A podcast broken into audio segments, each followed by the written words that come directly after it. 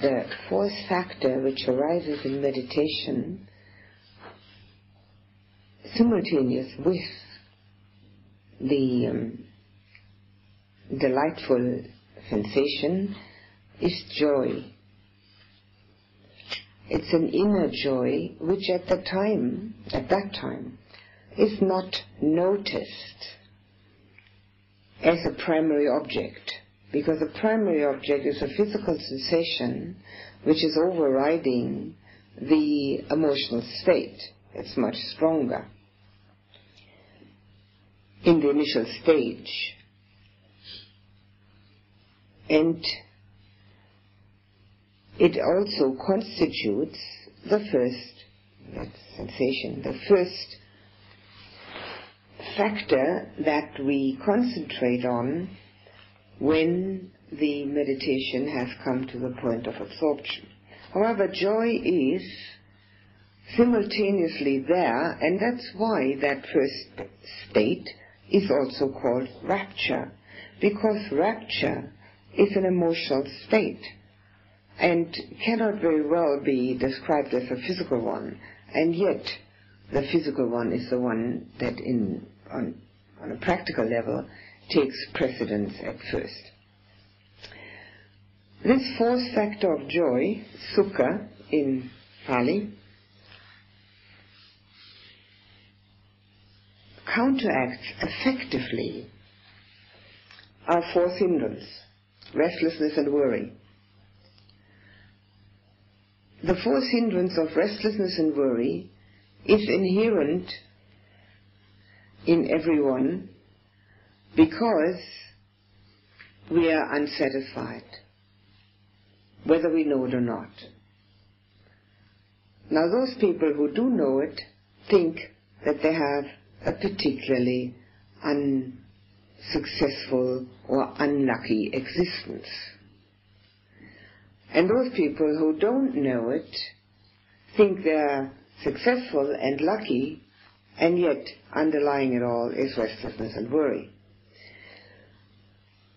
Restlessness is a factor of the mind which only disappears completely for the arahant. Even the non-returner still has it. Which shows us where it comes from. It comes from our ego illusion, which does not allow us any real peacefulness. However, because we don't usually put our attention in that direction, our restlessness seems connected with the fact that we're always wanting something else. And the reason we do is because what we've got is not good enough. Now, the only way we don't know this restlessness is either through the foggy mind, foggy mind knows nothing, of course, or the distracted mind, the one that purposely distracts itself. If we become mindfully aware of our inner state, we will know restlessness. And it's very, very easy to know. If we've been lying down for a long time, we want to get up. If we've been standing up for a long time, we want to sit down. We've been sitting down for a long time, we'd like to lie down. And so it goes in a never-ending circle. If we've been at home a long time, we'd like to go out. We've been going out often, we'd like to have some peace and quiet at home. We've been talking to somebody on the phone, we're sick and tired of the telephone. Nobody's been ringing us for days, we want to ring somebody up. And so on and so forth. Over and over again. We've been eating a lot of goodies, be quite all right to fast. We've been fasting a long time. We'd like to eat something nice. Nobody's satisfied with anything. Even the most innocuous things are not satisfying. So our restlessness shows itself in those minor details. It shows itself in our striving for something else.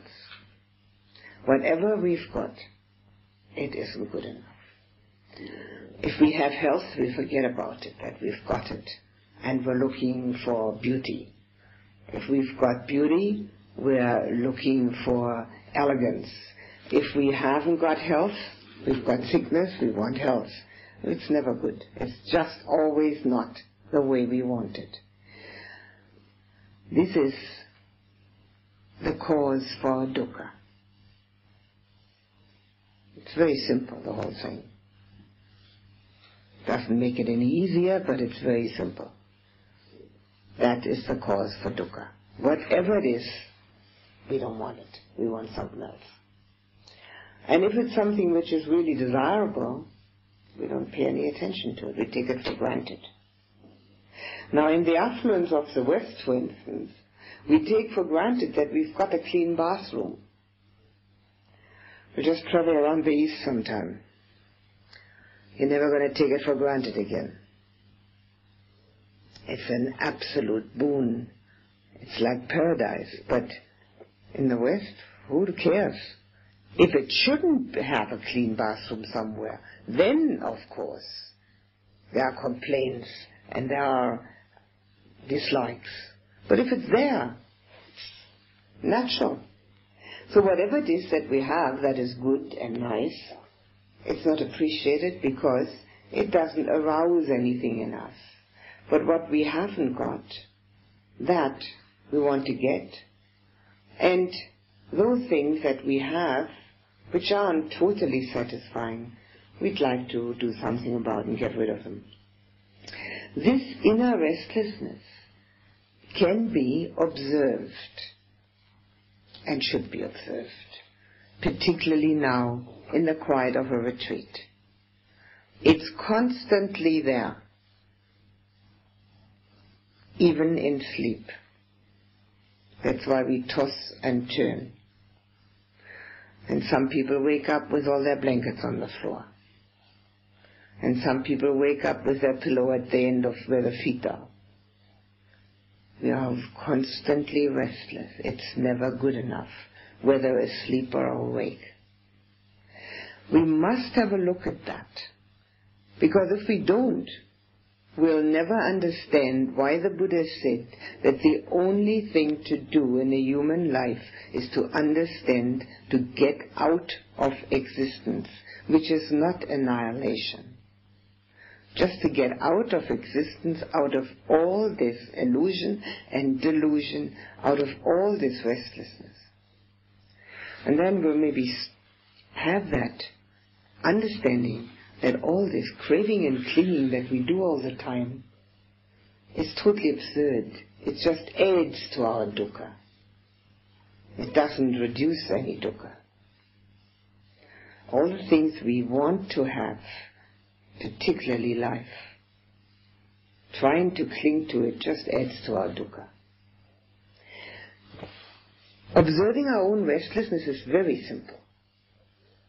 And I'd like to urge you to do that.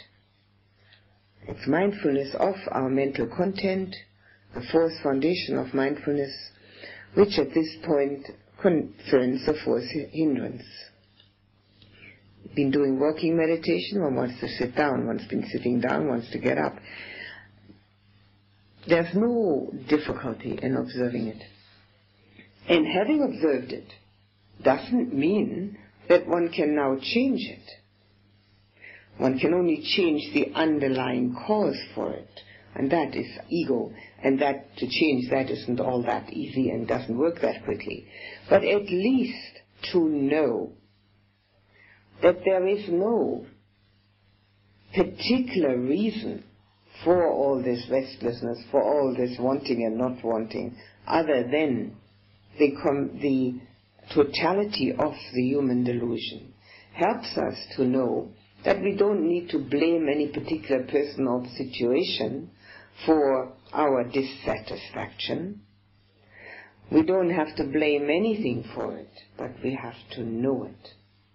And when we know this dissatisfaction, which expresses itself in that restlessness, then we know dukkha. And only when we know dukkha do we know why we practice. We are not practicing because we have just experienced the tragedy. Most people haven't. And those who have usually relate to it wrongly anyway. We practice because we have finally understood what it means to be a human being with all the inherent dukkha. Restlessness is one of the best possibilities of observing that in oneself. There are many others, but this is a very good one because it seems so natural to constantly change from one thing to the next. In the quiet of a retreat, it's much easier even than in daily life, because in daily life there are necessities arising very often to change from one thing to the next. So there's a justification. Here we can just see it as what it is. And worry, of course, is inherent in everyone. Some people are particularly prone to it and can't ever relax from it. They are very, um, they find it very difficult to see the good things in life because they're constantly worrying about the fact what's going to happen next. In other words, they can't live in the moment. The more we live in the moment, and that is also a mindfulness factor which needs to be addressed in the practice outside of the meditation, our ability to live in the moment is the relation to the amount of worry we have. If we can really live now, there's no worry. We can either have one or the other. Either we are present right now or we worry. We can choose actually. If we ever have enough sense to make sensible choices, we would certainly choose to live now. Most people don't even know that they can choose. They just worry. It's a popular pastime. It's almost a parlor game. People talk about such things. They think it's a conversation topic. All the things they're worrying about. The war, the recession, the atomic bomb, the children, the grandchildren, the state of the nation, the uh, um, large interest rates, the small interest rates, uh, business, friends, partners, all sources for worry if one likes to do it. Many people love it. And why do people like doing this? It's an ego affirmation. At least they have all these identification systems of children and grandchildren and partners and business and interest rates and Gulf War and all the rest of it, and they're all part and parcel of that because they worry about it. If we wouldn't worry about it, it wouldn't be ours. So we have a wonderfully huge identification system. The more we worry, the more ego. It's lots of fun for lots of people.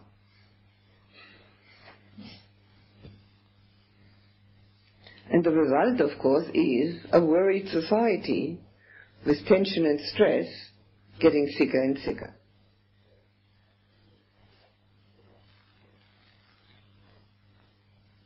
It's usually concerned with the future because we cannot possibly worry about the present moment because what is there in the present moment? We're breathing. Is anything to worry about? The only reason we should worry is when we stop breathing. And that's also nothing to worry about because everybody will one day. We're sitting. Well, that's nothing to worry about. What else is there? Is there anything else? There's nothing else. We're breathing and we're sitting. Or we're walking. There's nothing to worry about. The innumerable things that the mind can dream up to worry about is quite interesting to observe if one gets enough distance from oneself to be objective. Mindfulness is objectivity. Without that objectivity, we can't possibly recognize ourselves. It's the mirror image. If we look in the mirror, we don't think that that's actually this body. We know it's a mirror image. So if we use mindfulness, like getting a mirror image of ourselves, we can have, learn objectivity. And if we do, we can watch all this worrying and all the subjects that we worry about go past like a home movie. Everybody makes their own home movies. Very interesting to see. And when we get finally tired of it, like one has to get tired of home movies, they're so amateurish, they don't really get anybody's interest, then one might actually stop worrying one day. Because it's always the same, over and over again. Except that the people, the children get a little bigger and the trees are either green or not, and that's a whole difference. Otherwise it's always the same home movie. And if one has meditated and labeled, one already knows part of that home movie. Now this simultaneous arising of the inner joy counteracts restlessness and worry during the meditation because we have got what we actually wanted. We've got joy. Of course, it's not enough to have that during meditation. We also have to use our daily remedies for that. One of the reasons why it counteracts it effectively also is because we can't do two things at a time with the mind. We either are absorbed in the meditation and experience that joy, or we worry about some nonsense that is going to happen in the future. We can't do both. So it's either one or the other.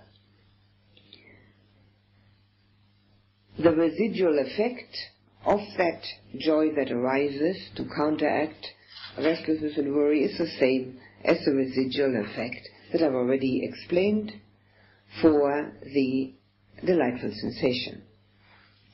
In our daily lives, the Buddha has compared restlessness and worry to being a slave. One is at the mercy of them. One is totally in dependency. Now the Buddha's teaching goes towards freedom and liberation. That's the only reason for meditating, even if one hasn't thought of it yet, it still is the only reason for it. And therefore, in being in dependency to restlessness and worry, worry is, to say the least, absurd. I think one should say it's foolish. And that can be helpful. Some people are able to accept the fact that they're foolish. Some people can't handle it. It's okay, it doesn't matter. If we can handle it, to look at it that we are foolish, and we notice restlessness or worry or both in us, and tell ourselves that we are fools, to make ourselves voluntarily unhappy, it may help. No guarantee, but it may. It's a possibility. To have that kind of honesty towards oneself is a beginning of inner honesty and clarity. If one doesn't have it towards oneself, one certainly can't have it outside of that. So it can be very helpful. To be a slave to detrimental emotions must be considered foolish. The Buddha compared also the water pond with one where the water plants were so manifold that one couldn't see one's likeness. Completely covered over. And the antidotes uh, that he prescribed for daily life are again one's association with wise people who could help one to see the benefits of letting go and knowing more about the Dhamma. Now, knowing more about the Dhamma means, in this case, actually knowledge. Actually the plain, unvarnished knowledge which is available out of the Buddha's discourses in this tradition. Other traditions use other uh, basic texts. This tradition uses the Buddha's discourses. As they have been handed down to us, for better or worse, that's what we've got. And within them, we can find the wisdom of an enlightened mind and the guidelines how to do it oneself. It's strictly a do-it-yourself job. The only thing that we can do is to have the association with people who do have some of that wisdom that arises out of the understood experience. Now, an association with wise people and knowing more about the Dhamma, and in addition, noble friends and noble conversation. So you can see what importance the Buddha ascribes to one's association, who we are connected with, who we live with, who we talk to. Naturally, people who are working in outside jobs have to be together with whoever is there. But in that case, one can learn to become a noble friend and to start the noble conversations. There's no need to wait till somebody else does it. If we haven't got that difficulty, if we don't have to be together with certain people, but can choose our associations and relationships, we must learn to choose wisely. If we don't learn to choose wisely, we will again and again find ourselves in company which is detrimental to our mind states. And if we don't learn to protect our own mind states, the mind will always be affected by what's going on around it. This protection of one's own mind states goes further than, of course, our connections and associations, but the Buddha gave so much importance to it that he said that a noble friend is the whole of a spiritual life. Not just a bit of it, but the whole of it. So, the noble friend in the Pali tradition, in this Theravada tradition, is called the Kalyana Mitta, which is often meant to be the meditation teacher. It can be an outside person, but that word, Kalyana Mitta, often refers to, in the text, to the meditation teacher. A noble friend is not a person who agrees with one. That's not a noble friend. That's an agreeable person. It's very nice to have no agreeable persons. It makes life very simple, but it doesn't teach us a thing. A noble friend is a person who points out where we're going wrong and shows us a way to go right. That's a noble friend. The Buddha was the greatest noble friend, and his most um, the companion he had most of the time was Ananda, his cousin and attendant, was a contemporary, and they lived, lived together for 25 years. Ananda was not enlightened at that time. Later he was. And many of the Buddha's discourses are directed towards Ananda because Ananda asked the question. And quite often Ananda would say, things that the Buddha totally disagreed with.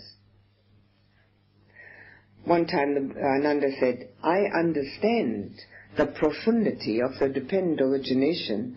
And the Buddha said, do not say so, Ananda. You can't possibly understand that.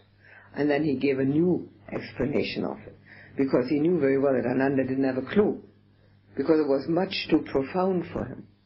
So he didn't agree and said, yes, Ananda, you're very in- intelligent, I'm sure you understand. But at other times, of course, when Ananda did say something that was correct, he also praised him. And when Ananda said to him, one time, Sir, the um, a, a, noble friend is half of the holy life. That's when the Buddha also disagreed and said, no, do not say so, Ananda. A noble friend is a whole of the holy life. So the Buddha by no means was agreeable. He was a teacher. And since he was much further advanced than anybody else around him, he was able to see where his followers and disciples went wrong and try to show them the right way. And that is the noblest of friends. If he hadn't been that, if he hadn't done that, we wouldn't have the teaching available to us. And none of the things you've heard would be available. Not one single one.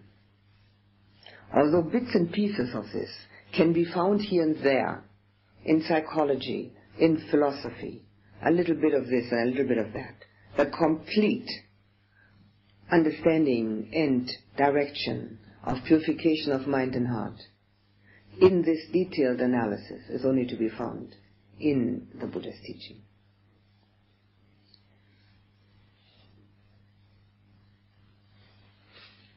So these antidotes in daily life for restlessness and worry need to be added to our meditative practice. And that's why I keep saying meditation does not stand alone.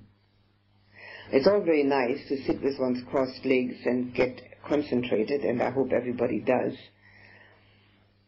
But it's not enough.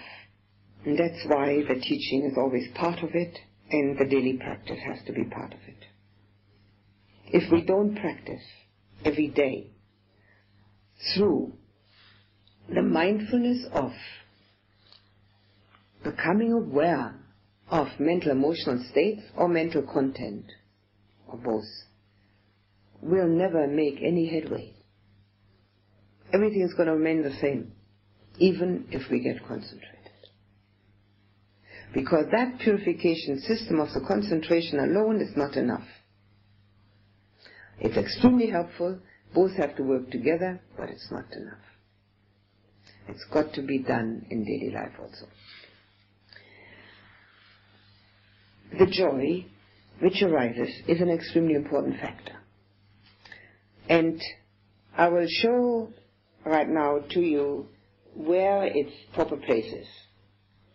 Although it arises simultaneously in what is called the first jhana, J-H-A-N-A, which is the first meditative absorption, and because it's so much shorter a word, I think I'll use it from now on. It does not take pride of place. Pride of place in the first jhana is sort of like the entry hall to that mansion, which is the delightful sensation. However, an intelligent mind, which I'm sure we all possess, recognizes immediately after having done it two or three times that we do not meditate for the purpose of delightful sensations. I don't think that we have to be terribly intelligent for that. I'm sure it's quite clear to everybody. Although our natural inclination for craving and clinging will immediately tempt the mind to say, oh, that was nice, how am I going to get this back? Only after having practiced for some time and having done it over and over again does it become so common and habitual that the mind isn't even interested in it anymore. So until that happens, we have to use the intelligent mind to recognize the fact that we're certainly not meditating for the purpose of pleasant sensations. Therefore, the mind is willing to let go.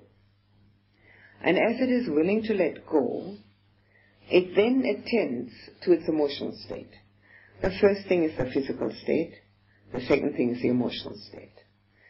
The emotional state, while still being gross, is less gross than the physical state just as in everything else, the meditative process goes from the grosser aspects to the more subtle ones until we reach a state of such subtleties that it can only be described with difficulty.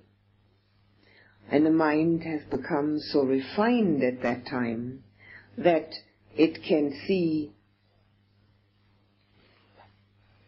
aspects of existence which have been hidden until then. Usually we believe that everything exists can either be seen with our eyes, heard with our ears, or, well, usually those two. Seen or heard. And everything else is suspect. And that's uh, another foolishness. We can't even look around the corner. We can't see beyond the horizon. We can't see ultraviolet light. And we believe what we see with these very imperfect uh, physical um, implements. Most people, after a certain age, have to wear, wear glasses to see to read even the phone book. Never mind look around the corner. And we believe all that, what we see with our eyes. And anything we don't see with our eyes, well, maybe that's not so. We're very doubtful about it. So we would like to see more or hear more or know more in order to enhance and enlarge our mind capacity. That doesn't work that way at all. The limitations that are put upon us with our physical aspects and even the thinking aspect are so great that within those limitations we cannot go beyond a certain barrier, which is still a marketplace mentality. So now, from the physical to the emotional, at least we know that we have gone away from that which seemed so pleasant, but because the joy already has been um, present, there's no difficulty from changing to one to the next. It's absolutely essential that when one is able to do the absorptions, the jhanas, that one does them step by step and knows exactly where one's at. If we don't know where we're at, we haven't got a chance to go somewhere else. It's like this, the street map or the road map, where we'd like to reach a certain place, but we don't know what corner we're at. How do we know whether we're going to turn right or left? If we don't know which corner we're at, we can't possibly use the best roadmap. Since the Buddha has given an exact roadmap for meditation, we've got to know where we're at. Later on, when we have become more perfected in it, we can what is called play with the jhanas. But first let's do them before we play with them. So, the second step means, from a practical standpoint, that we let the sensation go into the background of attention, and it still remains in the background of attention, and in the foreground comes the joy. The joy being in the foreground of attention then proves to us beyond the shadow, shadow of the doubt that inner joy is far more desirable, far more beneficial, far more Uh, fulfilling than what we've had so far and had might have called even joy, which always came through our senses. It never came from the inner concentration until we finally get there. It always came through the senses. We enjoyed something and we had some enjoyment. But this inner joy has a different aspect to it because it is independent. It doesn't depend on seeing, hearing, tasting, touching, smelling, or thinking. It depends on inner purity.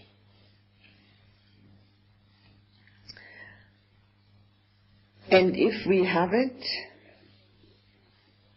it has the effect of being in touch with inner purity, but also it has the effect of purifying because it is an independent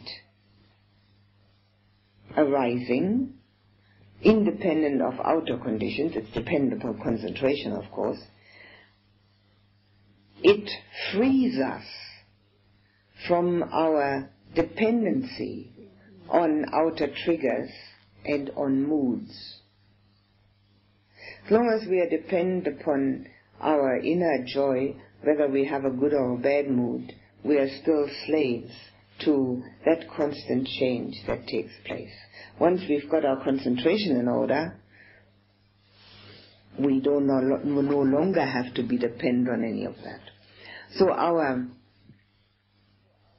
interest in and our search for pleasantness and enjoyment out there in the world diminishes drastically. Not because we are consciously renouncing anything, just because we've got something much better. And that's the main object of the second jhana. We've got something much better. Whatever it is they've got out there, it can't compare. No comparison.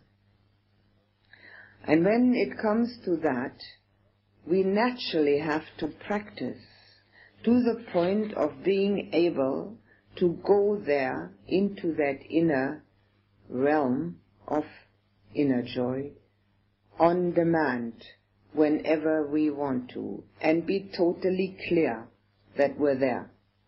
And then that has the effect of cleansing out much of this impure defilement of not only restlessness and worry, which is of course its main opponent, or for which it is the main opponent, but it also has the quality of cleaning out much of our desires.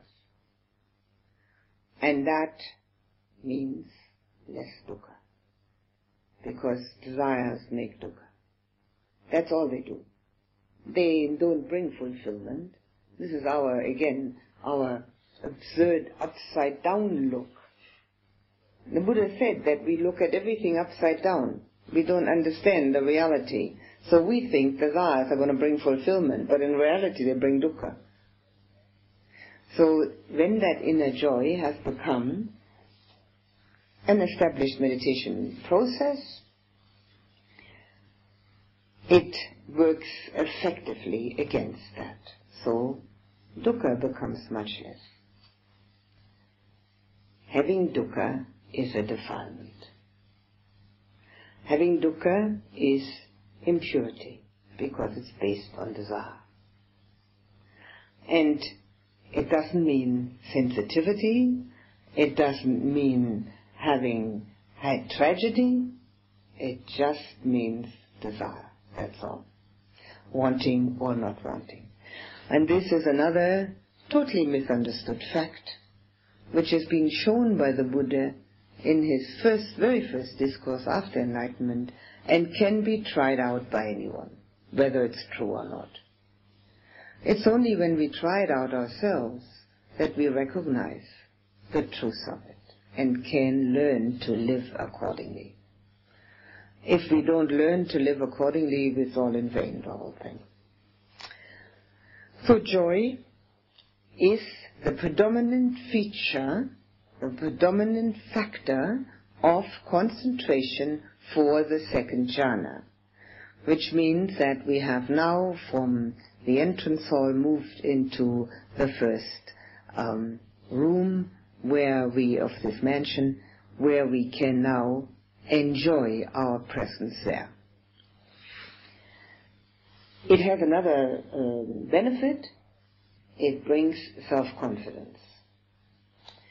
Self-confidence because we recognize the fact that we've become independent from what other people's emotions are portraying to us.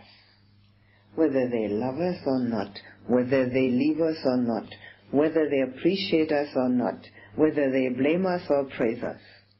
We've got inner joy. It makes no difference. That's a state of affairs which is very desirable. The Buddha once went into a village where he was not appreciated, where he was blamed.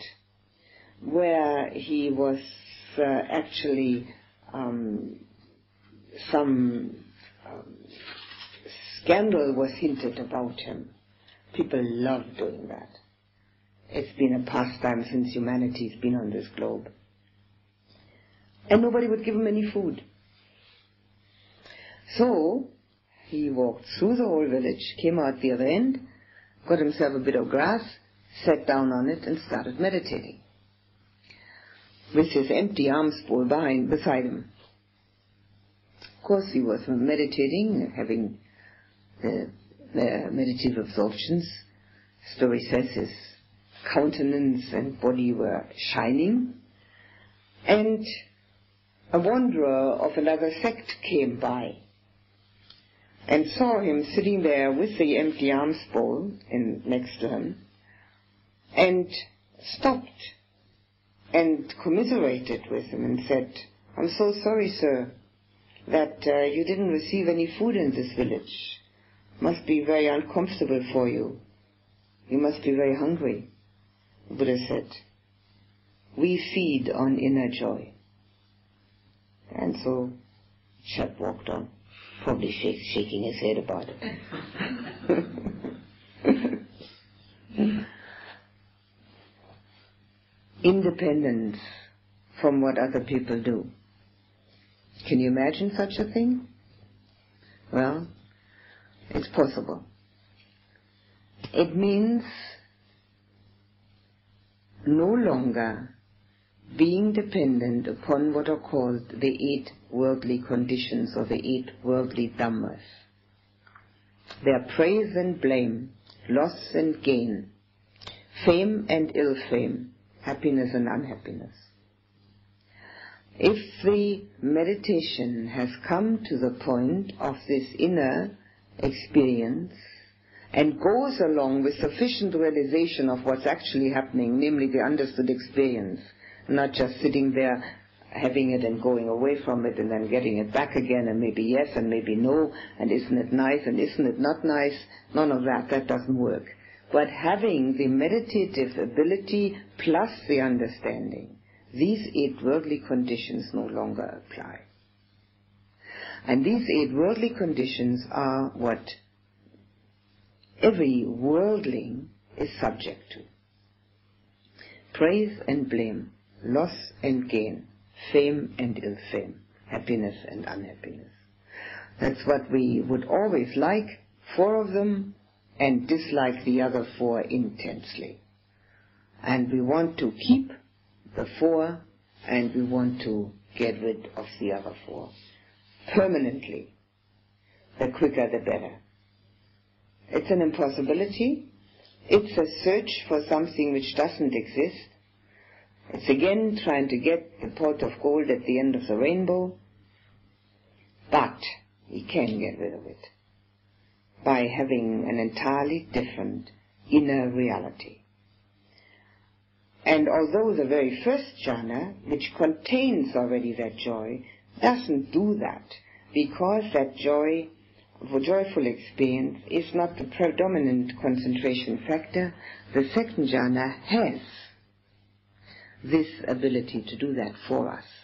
And therefore joy is one of the seven factors of enlightenment. Going around with a long face is not spiritual and not holy. It's just going around with a long face, that's all.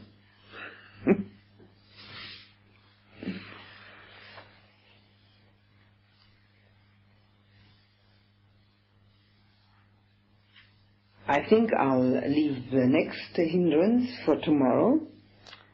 Might as well take our hindrances in small doses, not all at once and see whether you have any questions.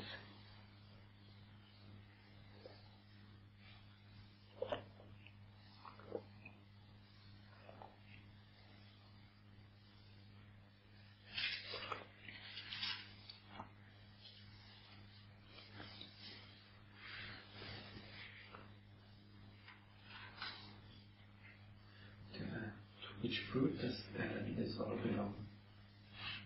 This is uh,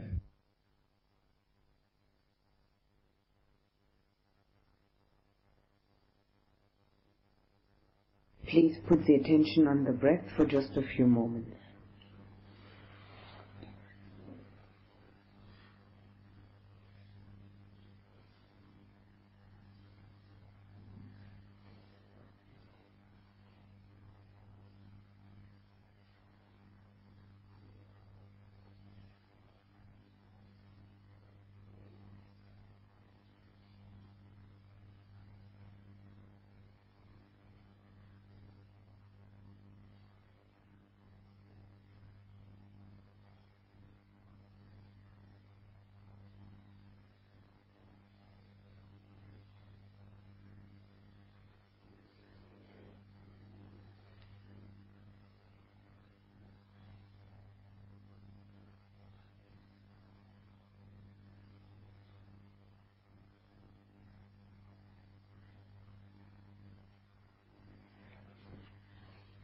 Find within you a feeling of joy. Whatever you need for a trigger, use it. If you can't find the joy, just by looking for it, use anything that can make it arise. And as you feel it, spread it so that it pervades your whole body from head to toe.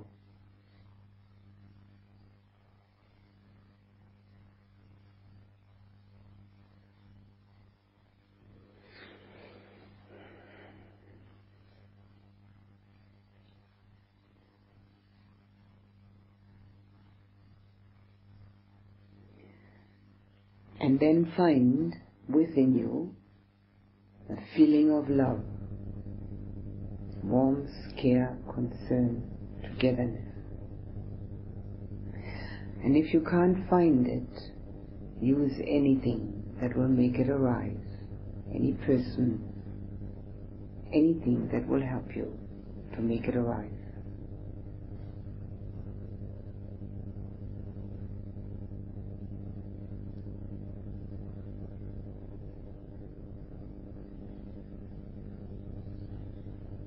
And then spread it around you.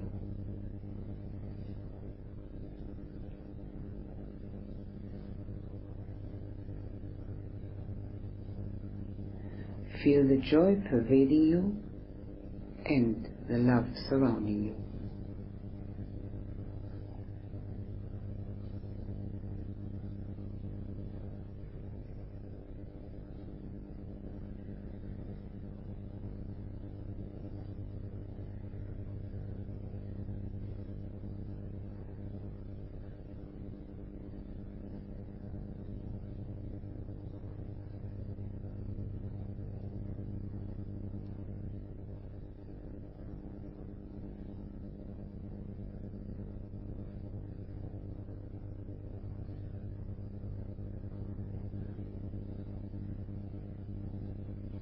Now hand the joy and the love to the person nearest you as your gift to that person. Let him or her have all the joy that you can find and all the love that you can find.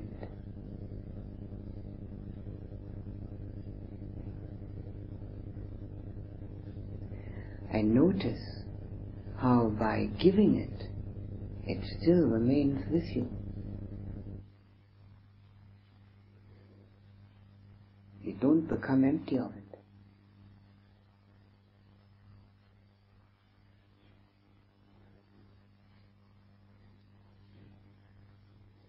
You're only including the other person with it.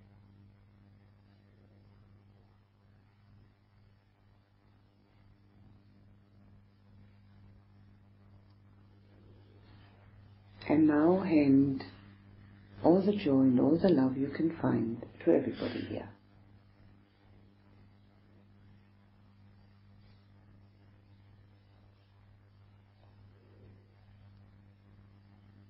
And can you notice how it then expands in your own heart?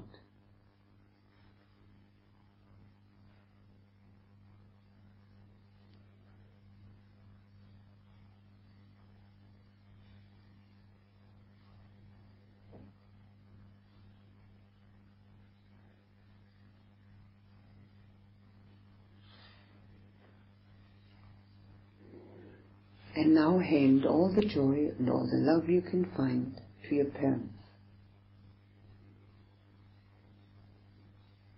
Whether they're still alive or not.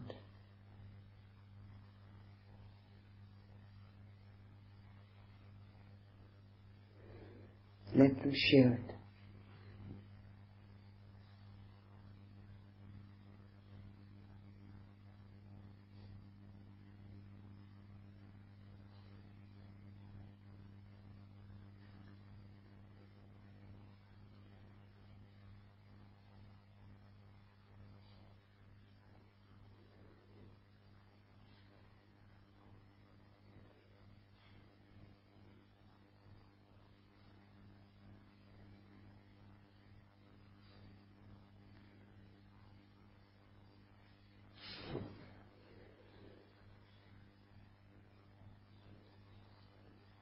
I now share it with your nearest and dearest people. Let them have all of the joy and all of the love that you can find.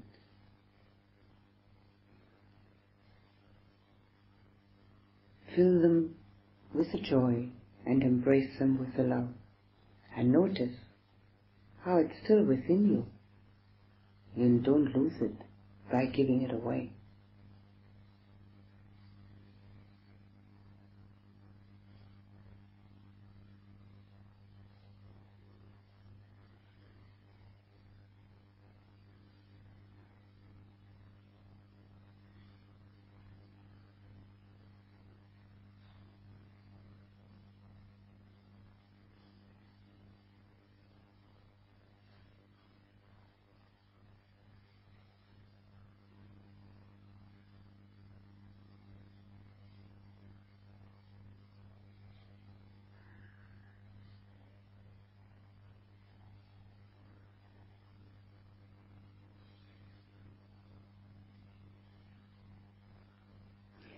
And now hand all the joy and all the love you can find to all your friends.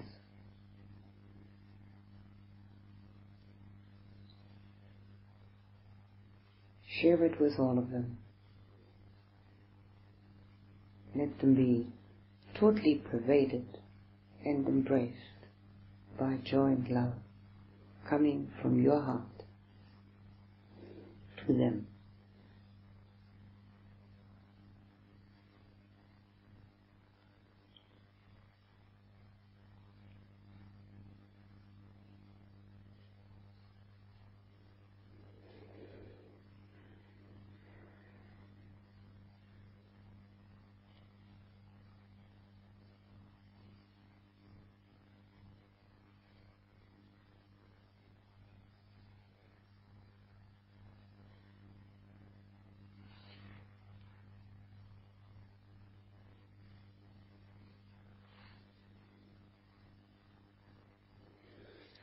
And now share your joy and your love with all the people who are part of your life. Co-workers, neighbors, acquaintances, business people,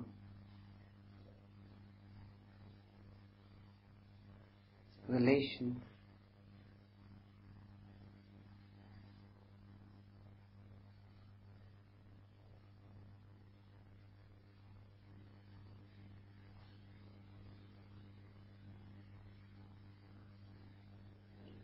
Feel the togetherness with them.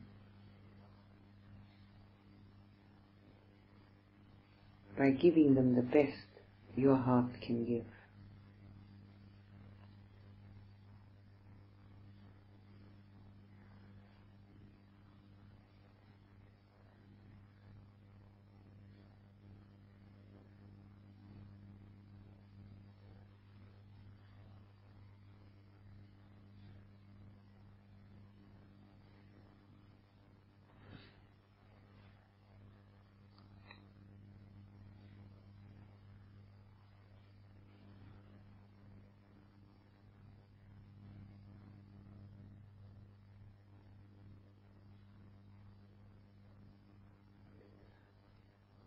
Let the boundaries and barriers of the heart fall, and let the joy and the love flow out of it. First to people that may be in these buildings, sharing these buildings with us, and then in the houses around here.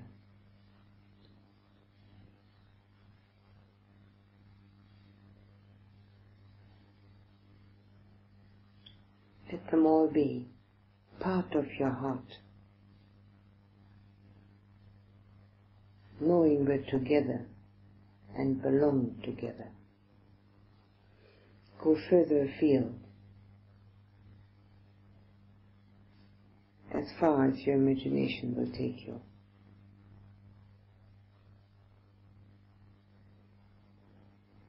People and beings everywhere.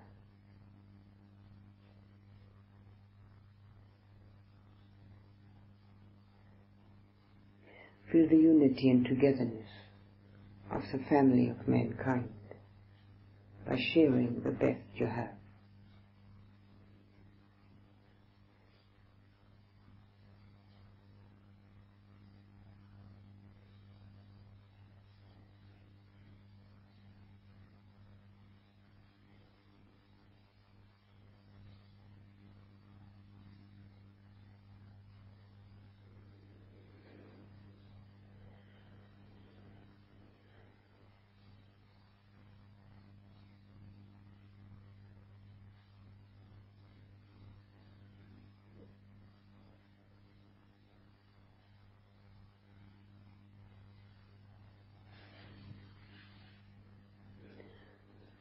And put your attention back on yourself.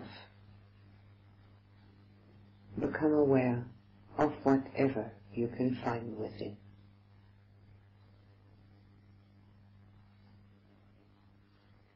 Know it for your interior life.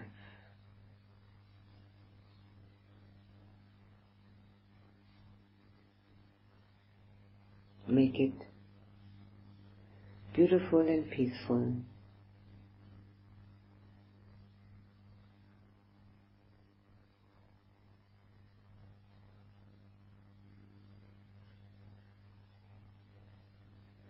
so that you have much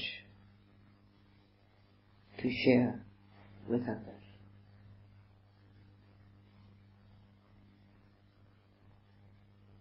Let the beauty and the peace fill you and surround you.